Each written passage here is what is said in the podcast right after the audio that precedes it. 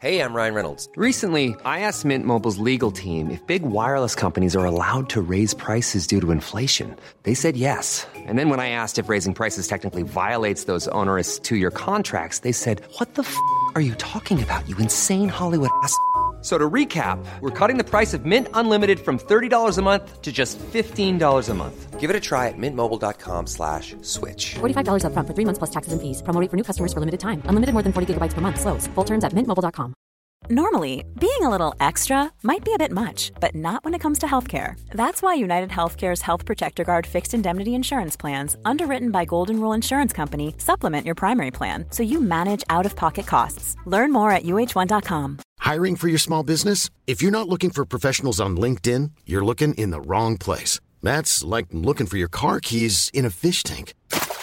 LinkedIn helps you hire professionals you can't find anywhere else, even those who aren't actively searching for a new job but might be open to the perfect role. In a given month, over 70% of LinkedIn users don't even visit other leading job sites. So start looking in the right place. With LinkedIn, you can hire professionals like a professional. Post your free job on linkedin.com slash people today. Burrow's furniture is built for the way you live. From ensuring easy assembly and disassembly to honoring highly requested new colors for their award-winning seating, they always have their customers in mind. Their modular seating is made out of durable materials to last and grow with you. And with Burrow, you always get fast, free shipping. Get up to 60% off during Burrow's Memorial Day sale at burrow.com slash ACAST. That's burrow.com slash ACAST. burrow.com slash ACAST. This is Paige, the co-host of Giggly Squad, and I want to tell you about a company that I've been loving, Olive and June. Olive and June gives you everything that you need for a salon quality manicure in one box. And if you break it down, it really comes out to $2 a manicure, which is absolutely insane. It's also so easy to get salon worthy nails at home with Olive and June. The difference between how your nails used to look when you did them yourself and now with the Mani system is a complete game changer. The best thing about Olive and June too is it's a quick dry. Dries in about one minute, lasts for five days, and full coverage in up to one to two coats. Visit oliveandjune.com slash perfectmani20 for 20% off your first system. That's oliveandjune.com slash perfectmani20 for 20% off your first system. Before we start this episode, we just wanted to put a trigger warning up top for eating disorders and sexual abuse.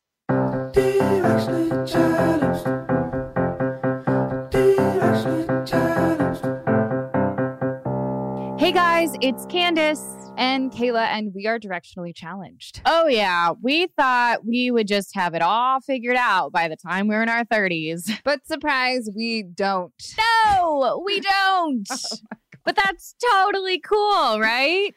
I mean, it is. And I have to say, we took a little break and I have missed talking to you and Mel and just are creating these wonderful conversations for our listeners. Um, Candace, you had a crazy experience this past month. Are you going to give us any details or what what happened? What how was your trip? Oh, yeah. The scoop. Um, the trip was great. I mentioned in our last uh, episode that aired that I, we would be heading out in an RV as a family, dog included, for a month. And uh, it was wonderful. You know, we went to um, smaller towns up the Oregon coast.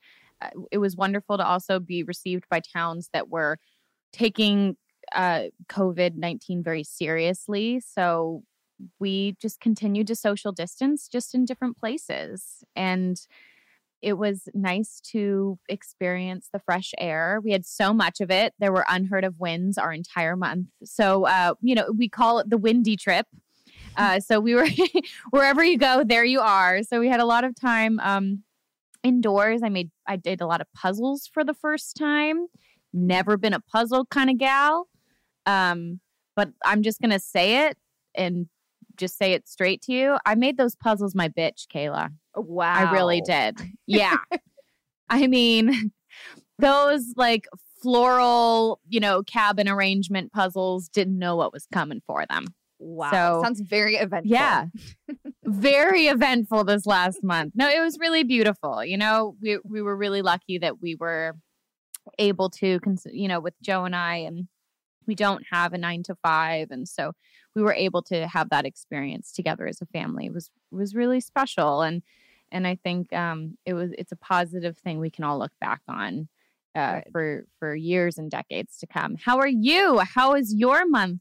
It was been? very wonderful. Sweet little Poppy turned one, which is um, a, a huge feat because, as I've been told by many friends who are mothers, you included Candace the first year is the hardest. And so I say the first year celebration is definitely a celebration for the parents that you made it through, that you did it, that they're still alive.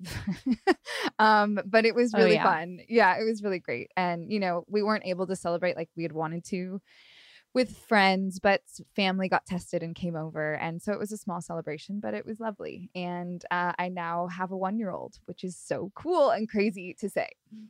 Um, Now, what cock? What was your cocktail of choice for Mama on Poppy's birthday? Oh, that's a good question. Well, we have a 90 year old grapefruit tree in the back of our house, so it had to include fresh grapefruit juice. Um, so I went with a Greyhound, which is kind of one of my favorites. Um, Nice. and yeah, that's our Wi Fi password. Don't tell anyone. I'm coming over. We're all watching Netflix in your front yard. right? Well, we're so excited to be back, be recording, and we have a really special episode for you guys today. Uh, a few weeks back, we actually on our social media asked what topics you guys wanted to hear about moving forward. And a topic that came up that we've actually uh, been asked to discuss every time we've asked uh, our listeners and our audience, all of you, uh, what you wanted us to talk about um, is eating disorders. And this is something from day one we've had requests in that we would sit down and talk about. Kayla and I initially, we've spoken about this before, that we wanted to really take our time before we broach the subject. This is something I've never struggled with in my life. Kayla, we spoke about this before. Yeah. You have not struggled with this either. So, so we just wanted to make sure that the timing was right when we finally did discuss this subject matter. It's serious and and we wanted to make sure that this episode was uh, resourceful to anyone who has struggled or knows anyone struggling with an eating disorder. So we are going to sit down with Stephanie Covington Armstrong. She is a writer, speaker, wife, mother, survivor, and advocate for healing trauma and your relationship with food. We love her. She's made it her life's mission to help people recover from the pain and self loathing that leads to food and body obsession. Her book, Not All Black Girls Know How to Eat, is available where all books are sold. Eating disorders know no age, they know no gender, they know no race, they know no financial bracket. Uh, it is estimated that 30 million Americans have struggled with eating disorders in their lifetime, and 10 million of those are men. we're really grateful to be able to sit down with someone who is willing to share their story. So here is our conversation with Stephanie. And we are here with Stephanie Covington Armstrong. Stephanie, we are so excited that you've joined us today. Um, we've had so many listeners ask for an episode about eating disorders, and I think it's probably the single most requested topic that we've had. Um, so we're happy to have this discussion with you today and have you share your story. Um, we want to dive right in. When did you first realize that you had a struggle with a, an eating disorder? I was like late to the eating disorder party. You know what I mean? Like I normally a lot of times it starts in early teen years.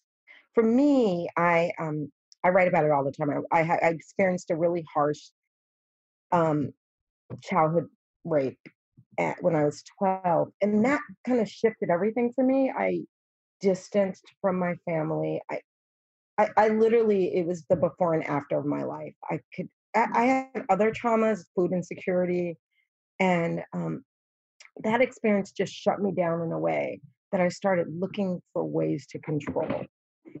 And I think around, uh, I remember living in New York. I had my own apartment. I'm from New York, and I was about 18 or 19, and I started like the yo-yo, like insane yo-yo dieting, like all kinds of um, you know, I don't want to name names because I don't like to give product endorsements, but I, I started liquid dieting and diuretics and um, exercising obsessively, like trying to run off every calorie. And so it started slowly for me. It wasn't like I woke up one day and was like, I'm going to control my food. Um, and, and I think it's really important that I acknowledge it was never about the way my body looked as much as it was Mm. about I just I, I didn't understand how to live in the gray area. It was black or white. I was either like perfect or nothing. I was either right or wrong. I was like there was, I was either lovable or a piece of shit. Like there was no like balance. And so when um I was living in New York, I mean Los Angeles, and I read this article, and I um and it was I'm not going to name the magazine, but I read this article and it said bulimia, the new diet. Now at this point, I had tried everything. I had, you know, I had a habit of like, I had disordered eating for a very long time. Um, every Monday was a new diet. I, I tried, eh, you know, fast and every weight loss secret, eh, you know, and I'm gonna, s- I'm gonna say it was, I don't know, five, seven pounds. So it was never about my body as much as it was about if I could look perfect on the outside, then nobody would understand um, my deep sense of loathing and brokenness and how I just felt like a burden in the world. And so that's that that's the stuff that built my eating disorder. And then I read this article, Bulimia the New Diet, and I want to say that as a writer, it was when I wrote for magazines at the time also. So it, I understood that the writer intended this to be um, more like a, a warning. I read it as a how to, right? Like I was like, oh, this is amazing. Let me try this. And like that's how gone I was, right? Nobody would read this stuff. I mean, it was a really disgusting article. It sounded awful. But I took this and ran. I was like, this is a way because at this point I was just shoveling down calories. I was just so my compulsive eating and my binge eating had suddenly taken over. And I couldn't stop myself from just like as soon as I started to feel any feelings that were unacceptable to me, I reached for food. I reached um and then I reached for the bulimia. And I had the anorexia, which was like a big high. If I can go days without eating, it was like amazing. And I was I had this sense of superiority and I was um you know, um the bulimia was really difficult for me because I had grown up poor and I I you know, I, I could use the word food insecure because that absolutely comes into place. And I grew up around a lot of poor people who were not food insecure, but I my house was a library and the refrigerator was empty. There, there was always money for books. Cannot explain this, but that's just how I lived. Um, and I just, um, once I got a hold of this disease, and once I really believed that like this was the magic cure, I could eat whatever I want. I could throw up, and then there was that the, the anxiety just like um, it suppressed the anxiety. I would throw up, and then I would suddenly feel like I can function. So having no coping mechanisms, having a culture that absolutely frowned on getting mental health support, like therapy was like, no, we do not go to people and talk about our feelings. And we especially don't go to white people and talk about our feelings because, you know, we've all seen the, you know, the Henrietta Lacks and the Tuskegee Airmen experiments, and like this, I'm sorry, the Tuskegee experiments, and we know what happens when we trust um, white mental health support. So that, that was kind of I was raised in a very politicized home, um, very like, you know, I always say like my mother was Angela Davis with a bigger afro, so you know, it was really all about that strong black woman archetype, right? Like being being strong and having not being able to control my eating was it was like the definition of weak and and it it, it felt so shaming you know not to be able to diet like a normal person like i had friends who would diet and they'd be like oh i'm done and then they like move on and i like would get to the depth of some feeling and then like fail because i didn't understand that with people for people with high levels of trauma diets don't work and you're not a failure.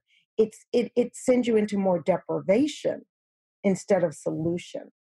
Did you know um, did you know what bulimia was? Or did you really just take it as oh this is like a how to diet plan. Did you know did you have an idea of um, eating disorders and did you kind of identify it as that at the time or were you pushing it away? Well i knew i had anorexia at that point but i listen i i you know i was smart i read but i now we didn't have the internet where you could like get on and there were all these support groups for you know staying in your disease. Um so it wasn't as accessible but i i when i read the article bulimia the new diet it had all the warning signs.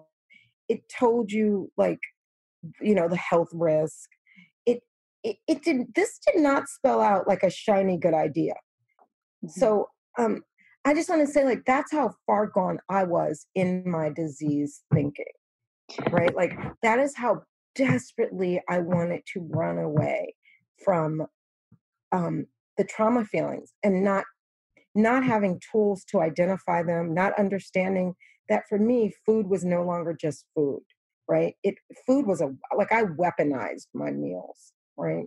They became a way for me to prove that I was a failure, to prove that I that something was wrong with me. To, and and and if I could like get one day of like starving, then I then it like washed the slate and I was amazing. So so you know, living in my head was like living in crazy. I was completely nuts and and absolutely unaware that of how big my problem was. So I knew about bulimia. I just didn't know like that it was going to take me to my depths. So you're starved emotionally and then you're starving essentially as well. When did you realize that those two were connected? Therapy. Mm.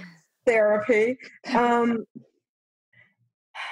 you know, um, I just want to say this because growing up food insecure in my childhood, my big dream, like my biggest dream was not to write books, not to do any of the things that I got to, but to have a full refrigerator, was to go to the store and buy whatever I wanted. Like that was, that was like, that was the hill I was going to die on. That was my dream.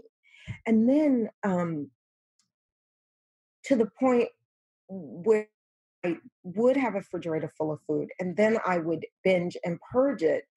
I had this other extra added bonus of this deep mm. shame this deep mm. shame of coming from a place of no food and knowing what it was like to grow up hungry and like going to bed hungry and starving and hoping hoping for like not wanting to tell people like eh, desperate to go to school so i could eat right? Like i was one of those kids who had free lunch and free breakfast and you know made friends with all the people who had food in their refrigerators on a regular basis uh-huh. and um so throwing it up and, and and it, i mean that that caused me as much pain as my own eating disorder mm. you know like that felt like a that felt like a sense of betrayal um like i couldn't quite like come to terms with mm. and it's actually quite common for for those who grew up grow up with food insecurity to then have issues with food later on. I, eh, from what I began to read, because I never would have ever put those two things together.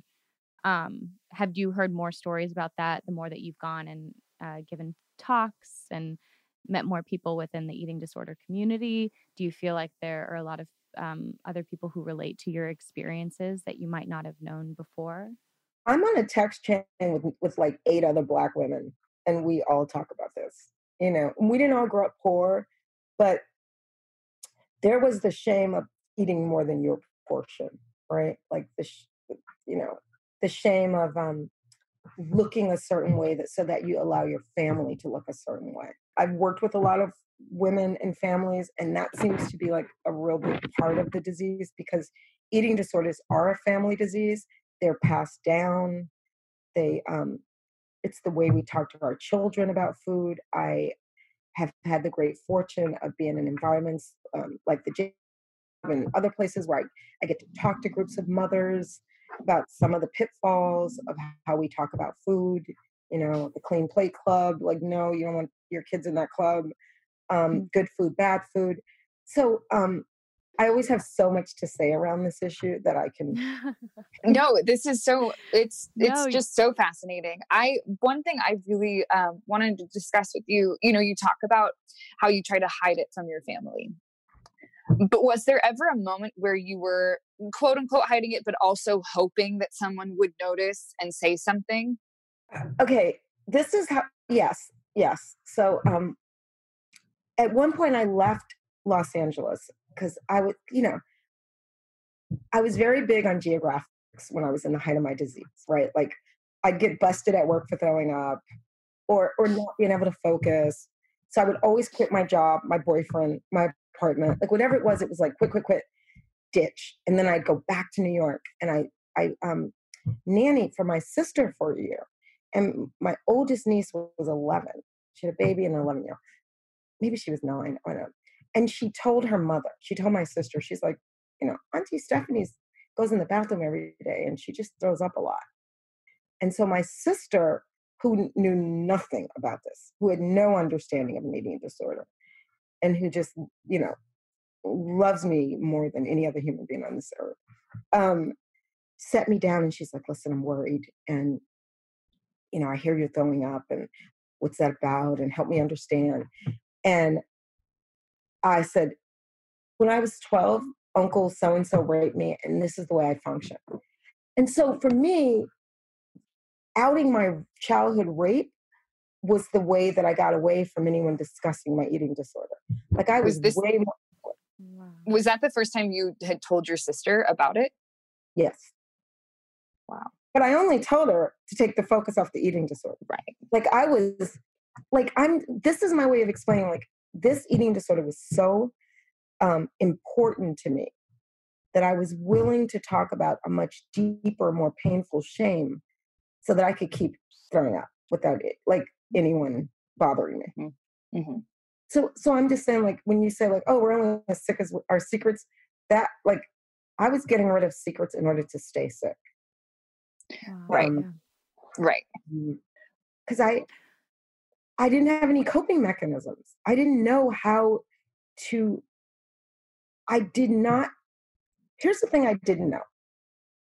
I didn't know at that point that underneath all of this eating and binging and craziness were these deep seated feelings that may or may not have been true. Right? I didn't know. But I didn't want so I just ate and it kept it you know they'd suddenly like little thought bubbles pop out occasionally but basically my job was to suppress all of my trauma. And um as long as i was eating those bubbles didn't get too high. Like those thought bubbles didn't they didn't really affect me. I was just i was just on this insane run. So your sister, who is one of the people in your life who cares about you more than anything, finds out about this, about your struggle with your eating disorder and also this horribly traumatic experience. Is that when you then switch to does she help you find help or what happens next in this process? Okay, what, I, what happens next when you're not ready think of it as like a crack addict right like think of it as drugs because i i have to liken this to drugs right Mhm. i was not willing to give up my drugs so so what did i do i um i thought it was a perfect time to leave new york and go back to la where i was independent and i could live alone and no one could like i could hide. Right? So so so i promised her i was going to get help and i came back to la Mhm. um um where i was certifiably crazy and ch- charming and i mean bulimics are a special group right? We're outgoing we could be like friendly like you know in my book i talk about how i would go on dates like three dates at the same restaurant at this like in a row. I'd go on a date i'd throw up. Date number two would come i'd throw up. Date number three would come like like i didn't even know how insane i was. Like eh, the waiter knew i was insane you know but then i would never go back to that restaurant. So i'm saying like i it took me a long time and i was watching television and it said and it was a movie of the week. Oh, I'm aging myself, but it's true. It's a movie of the week, and it was talking about like someone, this famous person having an eating disorder, and it said if you have an eating disorder, here are some ways to get help. And I got my pencil out and I wrote down some. Before that, in New York, I had um, found a support, um, one of those eating disorder programs on the back of the Village Voice when I was on the subway, and it said, if you have a problem with bulimia, we can help you. And so I went to this famous hospital in New York and I joined their guinea pig program. And instead of helping me, like they just, I felt like a purple giraffe. Like they couldn't quite acknowledge or understand that black people could have this problem. And they and I felt that. I felt their bias. Um, Hmm. so eventually I like slunk out of that program because I, I just remember thinking, oh, they they they can't help me. Like like no one can help me. Wow. And um, I came back to New York, and when I saw that thing, I called that number, and I started seeking out support groups. And all those support groups were here in Los Angeles that you started to go to. Um, yeah, I mean, support groups for this kind of thing are all over the world, but yes, I went. I and and you know, I, I started going to different things, and I started. Um, I was raised an atheist, which I think was now that I think about it, kind of a good thing because I didn't have to fire um, a spiritual thing. It, it needed to happen in three ways. I needed the support of a group. I needed um, the safety of a really good therapist, and I had to, you know, like like a like a bad lover, I had to find the right fit for me and really um, commit to it, which I did. I went to um, there was a place here. Um, I, I guess I have to say this because there was a place called. I was a starving writer, like who did all these little jobs, but I, I found a place called Southern California Counsel- Counseling Center, which has a sliding scale, and I think that's important for people like me, um, like the Maple Group. Like they do this thing, and so I went to an intake, and I was, I, I had stopped throwing up because of the support I had and because I had found the spiritual community. But I was still like not healed. Like the the the like what was happening between my ears was where nobody wanted to live. It was not fun.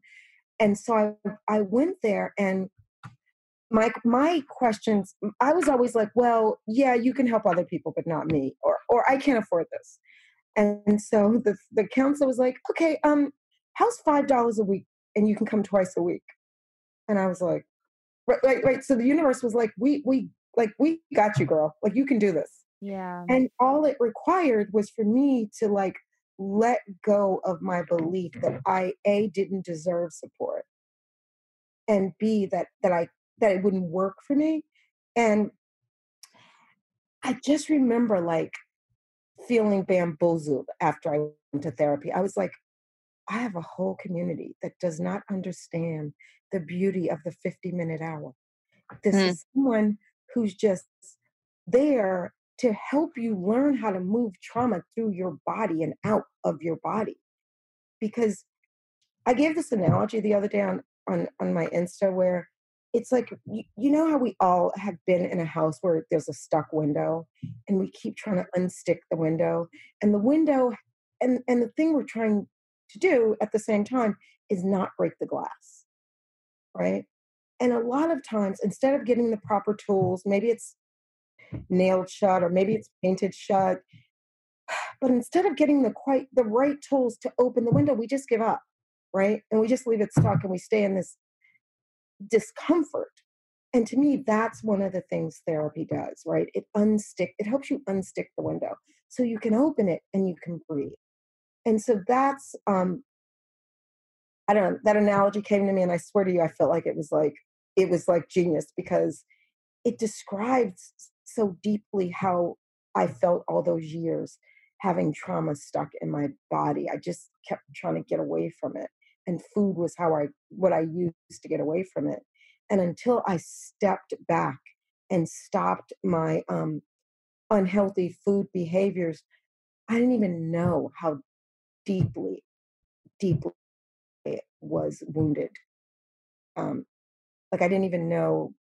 I just thought I liked food. And by the way, I'm still a foodie and a great cook. But but but I thought I didn't know the scope of the pain and the trauma. And um, so I always tell people to do the ACE adverse child experience test so you can do your, learn your trauma score.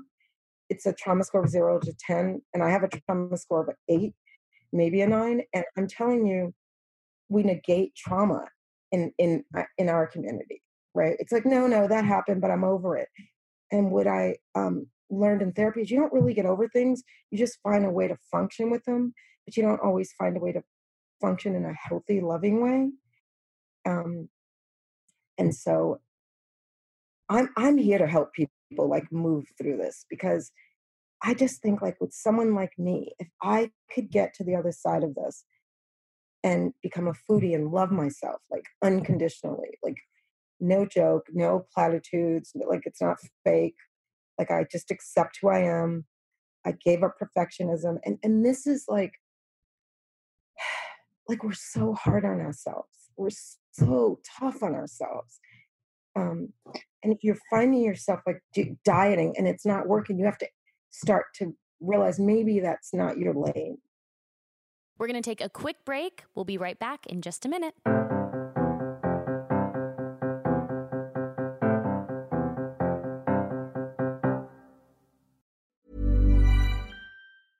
When you're ready to pop the question, the last thing you want to do is second guess the ring. At Bluenile.com, you can design a one of a kind ring with the ease and convenience of shopping online. Choose your diamond and setting. When you find the one, you'll get it delivered right to your door. Go to Bluenile.com and use promo code LISTEN to get $50 off your purchase of $500 or more. That's code LISTEN at Bluenile.com for $50 off your purchase.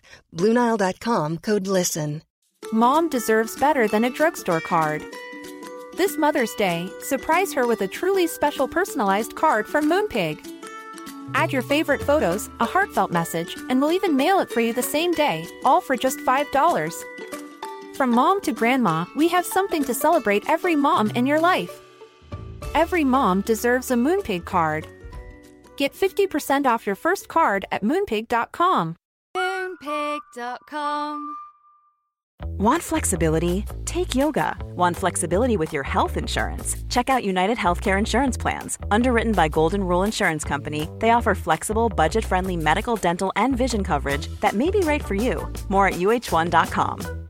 This is Paige, the co-host of Giggly Squad, and I want to tell you about a company that I've been loving, Olive and June. Olive and June gives you everything that you need for a salon quality manicure in one box. And if you break it down, it really comes out to $2 a manicure, which is absolutely insane. It's also so easy to get salon worthy nails at home with Olive and June. The difference between how your nails used to look when you did them yourself and now with the Mani system is a complete game changer. The best thing about Olive and June too is it's a quick dry. Dries in about one minute, lasts for five days, and full coverage in up to one to two coats. Visit oliveandjune.com slash perfect Mani 20 for 20% off your first system. That's oliveandjune.com slash perfect Mani 20 for 20% off your first system. It's time to get more in 2024. I know for me, one of my goals is to feel really strong this year. And honestly, so far, so good because that's where 310 Nutrition comes in. It's helping me and our listeners in the new year with protein and super rich food products with so many options and flavors. Right now, I have the chocolate bliss and caramel sundae, and they are both so delicious. I have to hide them from my husband so that he doesn't steal them too. They're a triplex protein blend, plant based proteins that include pea, brown rice, and pumpkin that leave me feeling full. 310 Nutrition also has a hydrate electrolyte drink mix. My favorite is the peach mango flavor. So not only am I hydrating and drinking water, I have an electrolyte blend, vitamin blend, and it's sugar free. With one stick of hydrate mix into 16 ounces of water, and it can provide the same amount of hydration equal to drinking two to three bottles of water. Thank you. This way I can keep my resolution, keep feeling strong, have greater focus, feel refreshed and maintain my hydration without having to drink as much. One of my favorite refreshing water enhancers they have is the lemonade flavor. It gives me energy. This one's also sugar free. It's used with real lemons and it's pH balanced. And this also offers the same hydration as two to three bottles of water. Right now, 310 is celebrating a new year of goals with code CHALLENGED and giving our listeners 50% off up to $100 for your first order with so many sample packs, new products. It's really fun and easy to put together an order or start a subscription on products that you know you'll use and will help you keep your resolution. So go to 310nutrition.com and use the code challenge right now for 50% up to $100 for your first order. That's 310-nutrition.com and use code challenged. It's all the good stuff your body needs in flavors you crave. So be healthier effortlessly.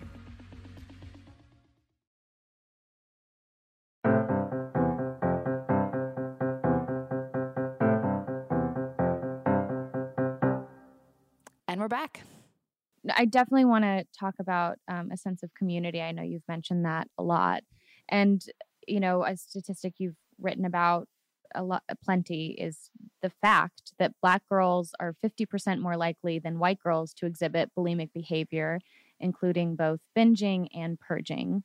About, and so this idea that, um, that you did initially seek treatment in New York and didn't feel that there was community or even a belief system there that that you needed help uh, for the right reasons. Um, I definitely just want to talk about um, your experience finding community as a Black woman struggling with an eating disorder. It was hard, right? Because I come from an environment that's like, don't let the left hand know what the right hand is doing. Like, don't share your secrets. Like, don't let anyone outside of the house know what's going on in the house right? And also at the same community that is, you know, a huge proponent of like diuretics and diet teas and all these um, forms of bulimia that they're not even aware of. You know, like every auntie, all the eh, like they all, you know, use this um, laxative tea, which is a huge form of bulimia in the Black community and the Indian community, East Indian community, like a bunch of communities. And, um,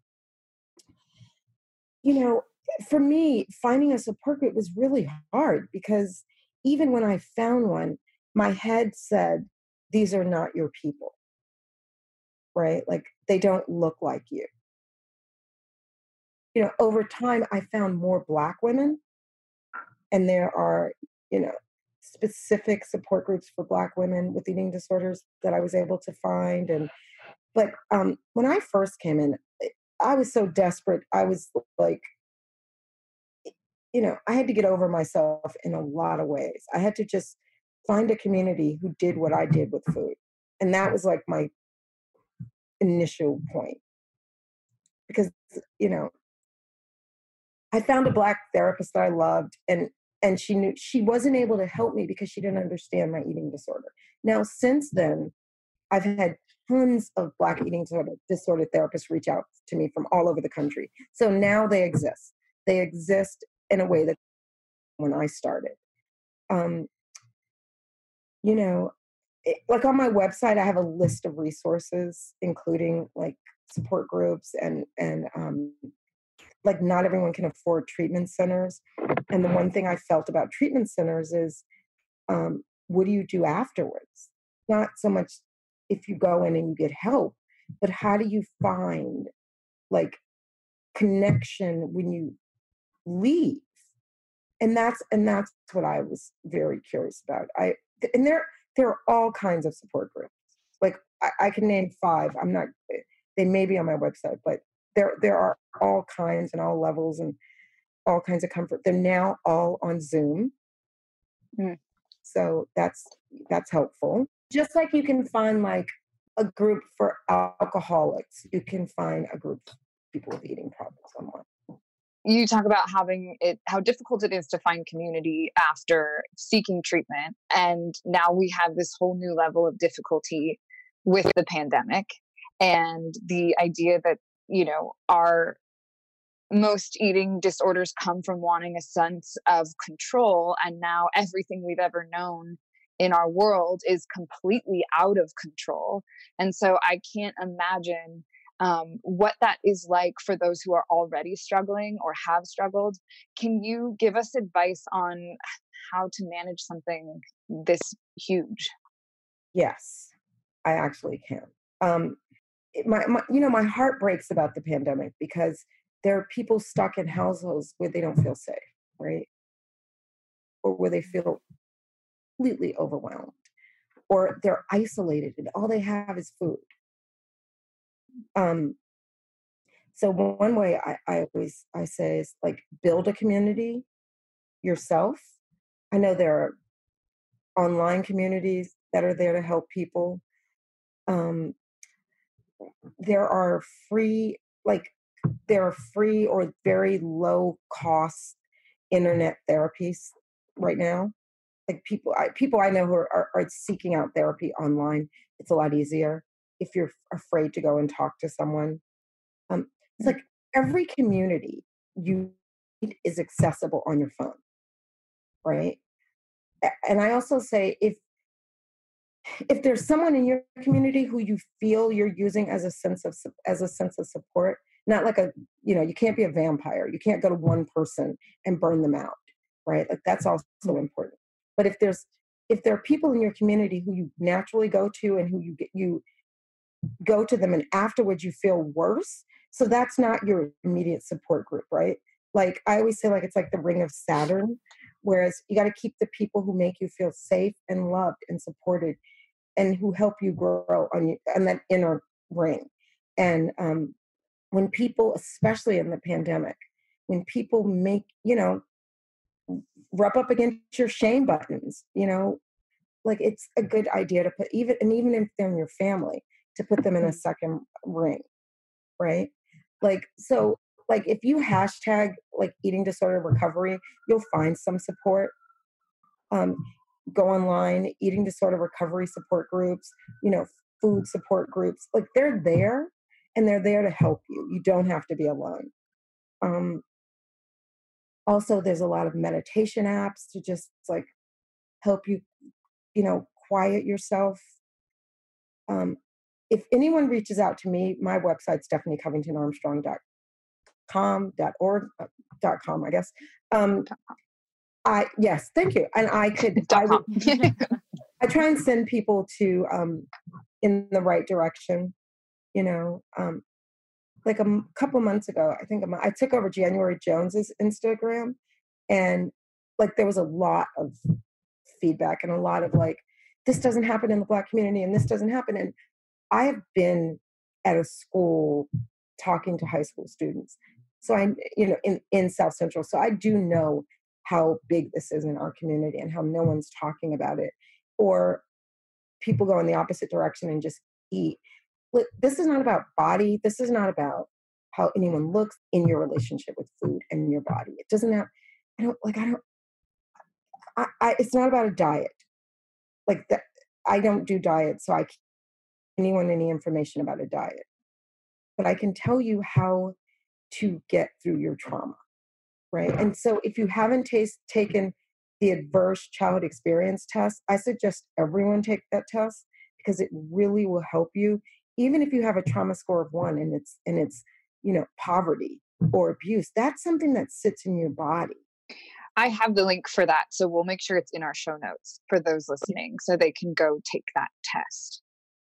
Yeah um i just started um i want to say a month ago doing videos on instagram because you know it really i, I don't know it, it, it's antithetical it's like not my instinct but I realized like people are struggling and I have a lot of information and mm-hmm. recovery and I have a, and so I wanted so I'm trying to build a platform just to help more people because they can use the help. They people really need the help. Yeah, and we and, and it's like when you feel isolated and when you feel like you're the only one and you feel like like why is she able to do that diet and I can't? You know, it's like you can't compare your experience with anyone else's. You just have to stay in your own lane on your own road and get the help you need. And you and we all deserve it. Like we all deserve it.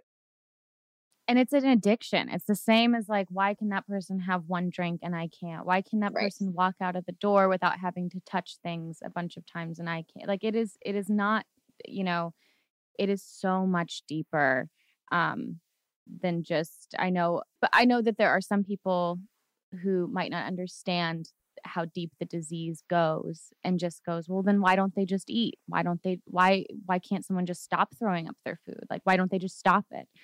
And Yeah, I heard all of that. um, Just in terms of facts, they say that 40 to 60% of all, all women with eating and men with eating disorders have have experienced either covert sexual trauma or some kind of real sexual trauma in childhood. And and in the black community, that's also another thing we don't talk about. And in a lot of communities, in the Latino community, in the Asian community, um, it's something we don't talk about. And so when people say, "Oh, I've gone through that, but I'm okay," I, I'm just going to call bullshit because it's impossible because that's still stuck in your body. You don't have to be okay with things that occur to you in your childhood. How can we be a good friend for someone going through this? Because in so many articles I've read what people do to try to help actually counters it and is not productive. Uh, how can, what are some examples of things we can do to help friends who are going through this struggle? I think it's just like someone who has cancer, right? You go, I'm here. Like, I just want you to know I'm here. I have friends that I just constantly send little love texts to. Hey, I know this is a tough time. I'm here. Um, there's a um, website called Feast. So it's an, acronym for something, but it's it's for families of and friends of people who are going through this. So they have a lot of like support on their website. NEDA, you know, I love NEDA. Um, so so I try and give people like a gentle nudge. You know, hey, there's some um, you know, there's some free therapies or hey, here's a great book. Um, or you know, and just saying, you know, you oh man, I like here's what's great about you guys. You can now say, oh my God, we woman who really helped us, and I just didn't realize how how multi-layered eating disorders was or disordered eating is. I always go with disordered eating when I talk to people because I never call people out on an eating disorder because Mm. you know yo-yo dieting, body you know body dysmorphia, like like be it eating in public, only drinking water, um, only eating orthorexia, which is the I, I had all of these by the way, which is the obsession with healthy eating. Oh, I'm only gonna, you know, fast, or I'm only gonna eat a salad, I'm only gonna eat that and no dressing and that. You know, I went and talked to a high school group yesterday where my daughter went to high school recently, and there were kids who said, um, I've never seen my mother eat anything other than a salad. You know, yeah. You know? Think of how much think of how passionate we are about food how good it is and how like if you're unhealed you can't allow yourself that pleasure right or if um in becky wadsworth thompson's book where she interviewed women it was the first book written where um someone had interviewed women of color. And um a black woman in the book said i'm black and i'm poor and the only thing i have is my food and if you take away my food i have nothing. Right? So i mean the pendulum on this can swing all the way from only eating salads in in all communities right binging. I know a lot of people who just close that door and go through those drive-throughs and like that's their life. Every every night is trying to get through a drive-through. You know people who experience night trauma who all they can do at night is binge right? Mm. And and so there are meetings online that happen all over the world that you can jump on at you know three in the morning you know? So there, there's support I want to talk about the lack of representation in the media of Black communities uh, suffering, having disordered eating. Um, do you think that that translates into lack of representation in family relationships, in the medical environment, when you went to seek help and you felt like an outsider? Do you think that has some sort of part in all that? I think it's very complicated. Okay. Um, I've been at the forefront. So I've been in a position where a lot of specialists have come to me and say, Oh, we're doing a study and we want to do a study with like this subsection of Black women. And I can't, like, and I'm like, sorry, like, I can't throw people under the bus who are struggling with an eating disorder to be in your study. You know, so the problem is we, you know, there's a lack of trust. And I also say all the time, like, you can't come into our community just asking us to be your lab rats without offering something. Mm. Right. So so that's a reason you don't see a lot of us in these studies. Like what NEDA did um, when starting in 2009 is they got a group of people, LGBT, black men, and we all went through their their toolkits and rewrote them so that they were um, inclusive. You know, so so and then what they started doing is if you look at their website, they always have men, they always have black women, they always have, you know, they have they have the whole healthy at every size campaign. I mean, they really have done a lot of work to change how this that this is not just a, a, a rich white woman's disease and it's also not just about being skinny right? Mm-hmm. um, so those are some of the misconceptions. People like oh you think you're a white girl? I'm like no i'm pretty sure i love all this melanin you know um you know but there's a lot of judgment about about eating disorders. And um you know i i just think like it is a very fragile place there fragile place to be to be struggling with an eating disorder in the time of a pandemic um because most people don't understand it. Like families don't understand it.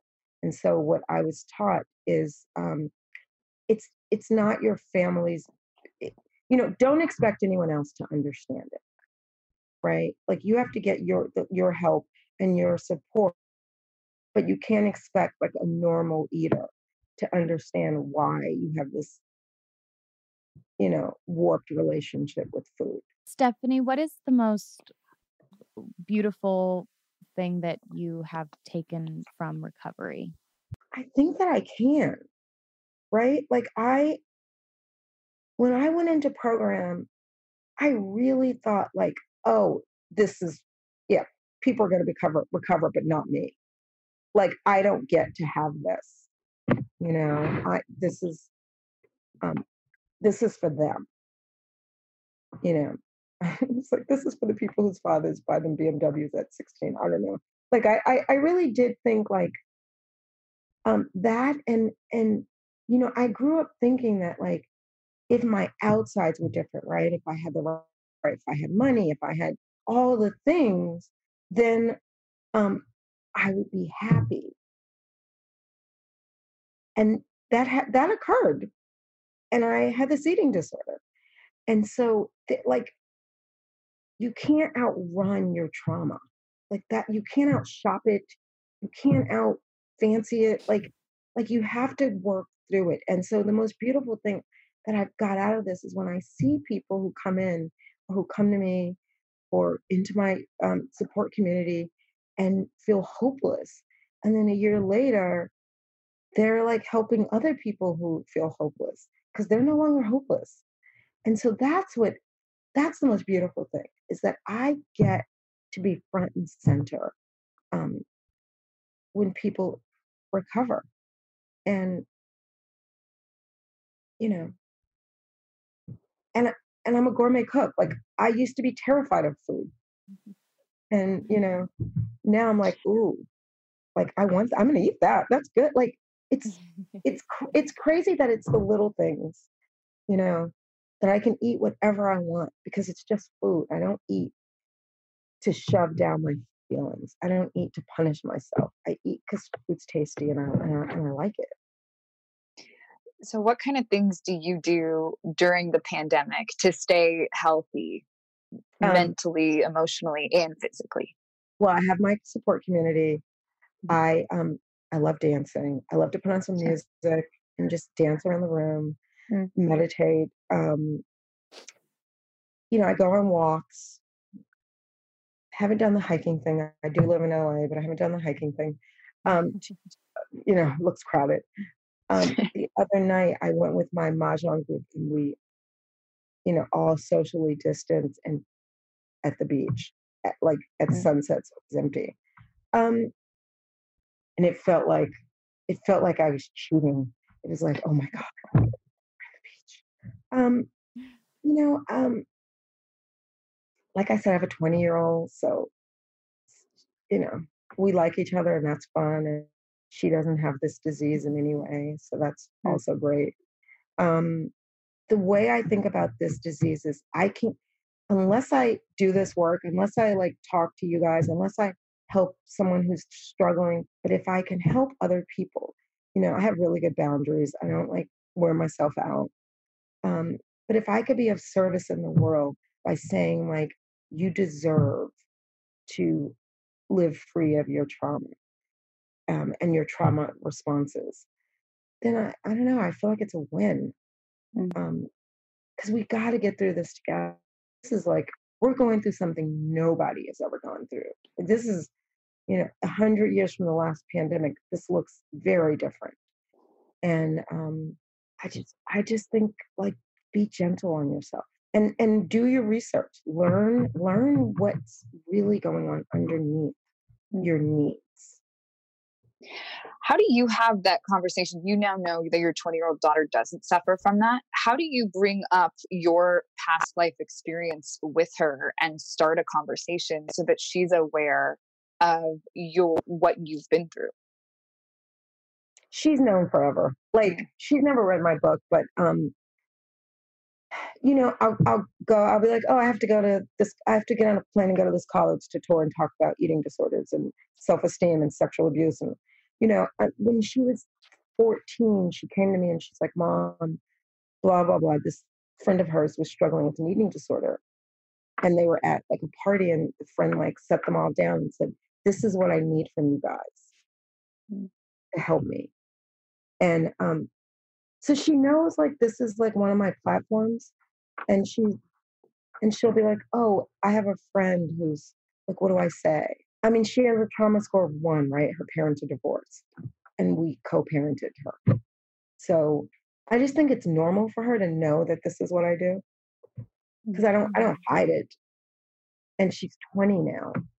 You, as you know 20 year olds know everything they know everything. Just ask them. yeah. they know everything. Um, And we start this podcast every time saying we're in our 30s and we know nothing. So get ready to unlearn everything. Oh my God. By the time you're in your 30s. They, yeah, exactly. And I mean, I also wanted to make sure that I raised a kid who didn't have weirdness around food. You know, mm-hmm. um, which I mean, I, like I take that as a huge win. Right. So how how do you do that? I'm thinking of my little girl and wanting to make sure that I do that with her. Okay, if you're not an obsessive dieter, if you're not like, like, like, they're, I always say that we're our kids' first superheroes, mm-hmm. right? Like we are their superheroes. If mm-hmm. you take yourself off that pedestal, that I mean, they don't do it, you do it, right? Yeah. Um. So, so one of the things that is like you eat. Like, I have a very clear idea that's, you know, not popular. When my kids, had stepkids, when they were seven, I went and got like one of those big red candy machines, and I filled it with candy, and I put it in the middle of the li- and I put it in the corner of the living room, and they were like, "What's happening?" and and within a month, they just didn't care. They didn't care. That candy got old because I was like, "Oh, you can have a quarter, and you can have some candy for dessert, or you can have a candy for like I." I wanted to take like the mystery out of candy. Like it like like but that was for me. Like and other parents are like, oh, like I was I know parents who are like I once had a six year old say to me, "Sh- sh- sugar is evil. And I was like, okay. Um because I my daughter lost a sports game and I was like, I'll take you out for ice cream. Let's go get ice cream. And they were like, and, and I'm like, for me, I try not to demonize food because if you demonize it, then it can be weaponized. Mm. Right? Then you're like, oh no, I'm eating something bad. We've all been to dinner with those people who will say, oh my God, I'm eating something bad. And I'm like, it's food. You eat it, don't it. Like, take it in with love. Yep. So, um, I think you just like for my daughter, I had to make sure she, you know, got enough vegetables, like got enough of the good stuff. And her her doctor would say, like, if she ate a good meal every two days, leave, like leave her alone. But I think, you know, I think it starts with us. It's an, it's a family disease. If you're watching everything you eat, if you're like naming everything good or bad, like they're little sponges, you know. They're gonna go out in public to their little friend's house, and their friend is gonna offer them something, and they're gonna feel bad, and they're gonna eat it, and they're gonna be like, "Oh, I ate that thing, and my mother thinks it's bad," and you know. So, so I think it's just like teaching By early example. Yeah, balance. Yeah. Yeah. It's okay. Yeah. We're not gonna have donuts for every meal, but you know, it's, it's fine. I love that so much.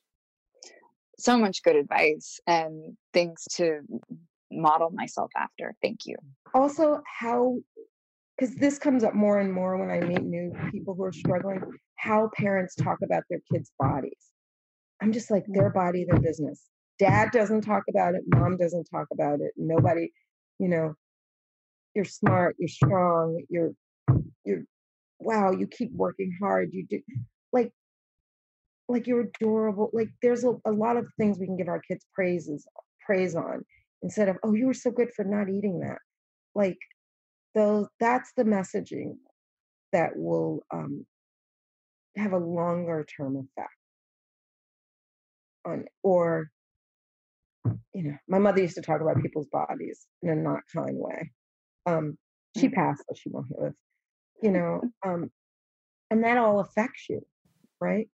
It, yeah, it sticks with you. I know you started this saying, uh, this conversation saying like how much when you're younger, it's just all that emotional trauma that we carry into adulthood, and and um, all of a sudden when you're an adult and you've got children, you just realize how much you say they just immediately hold on to, and you just see the cycle of it already.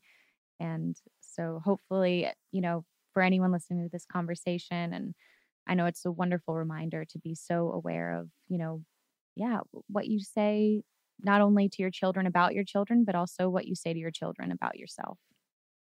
It's, you couldn't have said that any better. And I, I always say, like, you're allowed to fire the inner perfectionist in your, in your, you know, right? Like, oh, sometimes mommy's not going to get it right. You know, it's okay.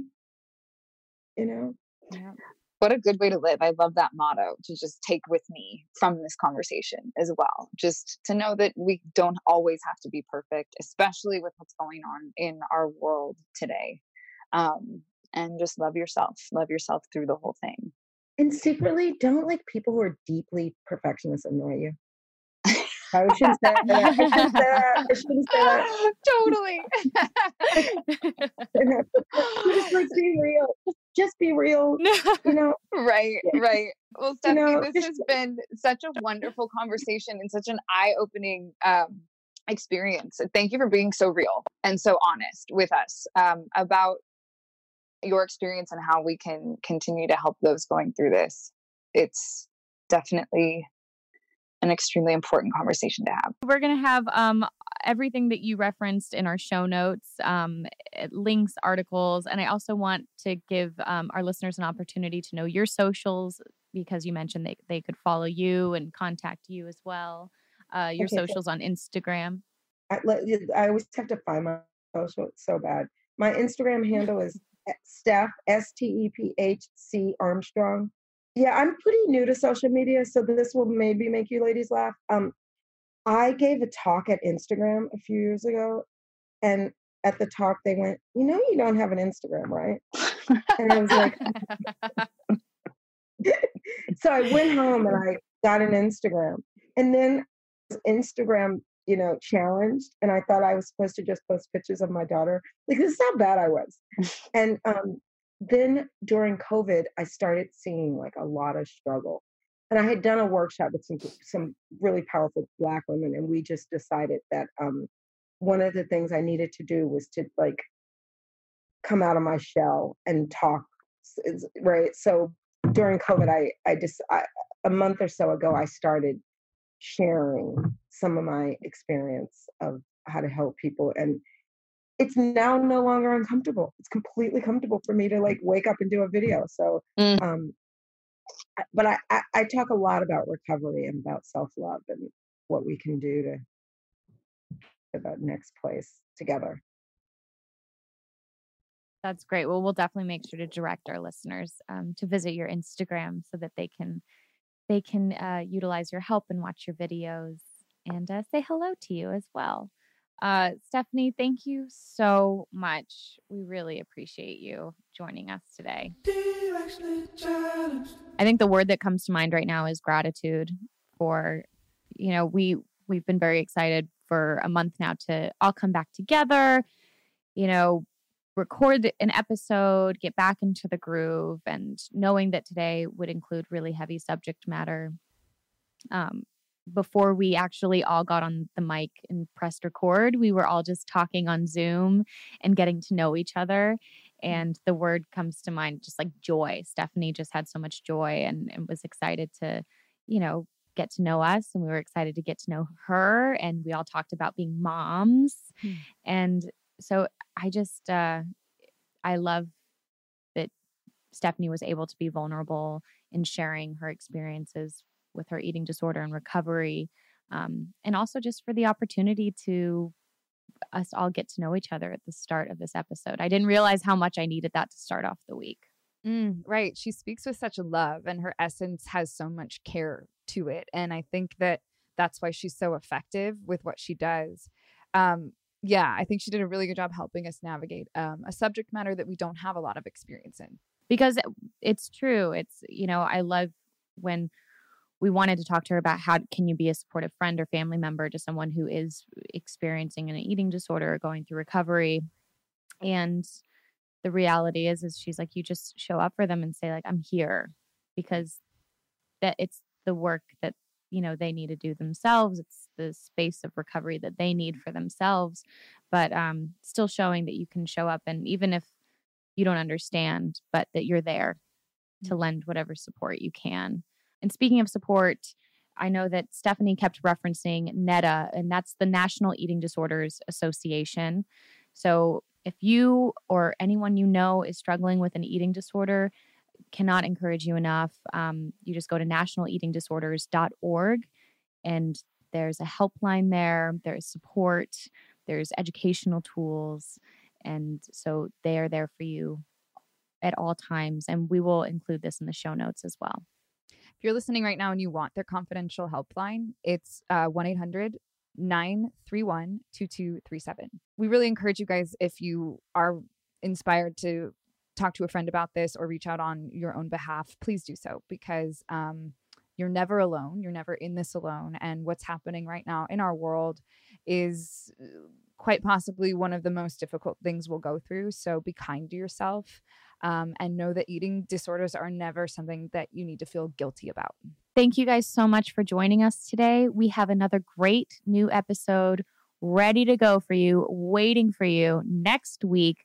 Join us for Directionally Challenged. Take care of yourselves. See you then.